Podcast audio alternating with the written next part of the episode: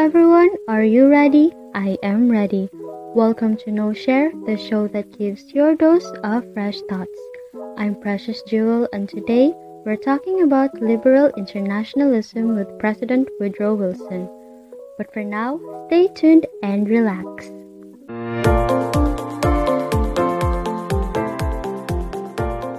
Now it's time to welcome President Woodrow Wilson to No Share. He is here to answer questions about liberal internationalism. Hi, President Wilson. Thank you for joining us. Hello, Precious. Thank you for inviting me. You look so dashing today, President Wilson. Why? Thank you, Precious. You look great too. anyway, are you ready to answer some of our questions? Ready as I'll ever be. So, first question What do you think of nationalism? I consider nationalism to be a precondition or necessary for internationalism. I advocate the concept of self determination, means that nation or collection of individual with similar political goals can strive to establish its own independent government or state. Right, I agree to that. Next, what is necessary for the development of an international order?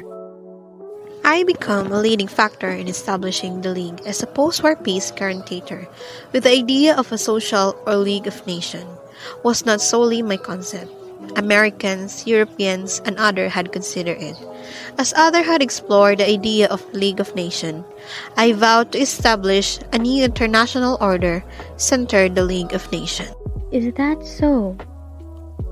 Yes. President Wilson, what do you think of the League of Nations? I advocated for collective security and national self determination while advocating liberal internationalism.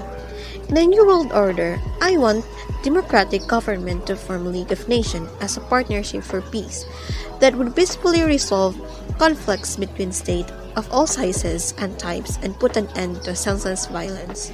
I think that this is the only way for world peace and to prevent another world war. So, last question What is the role of revolution in internationalism?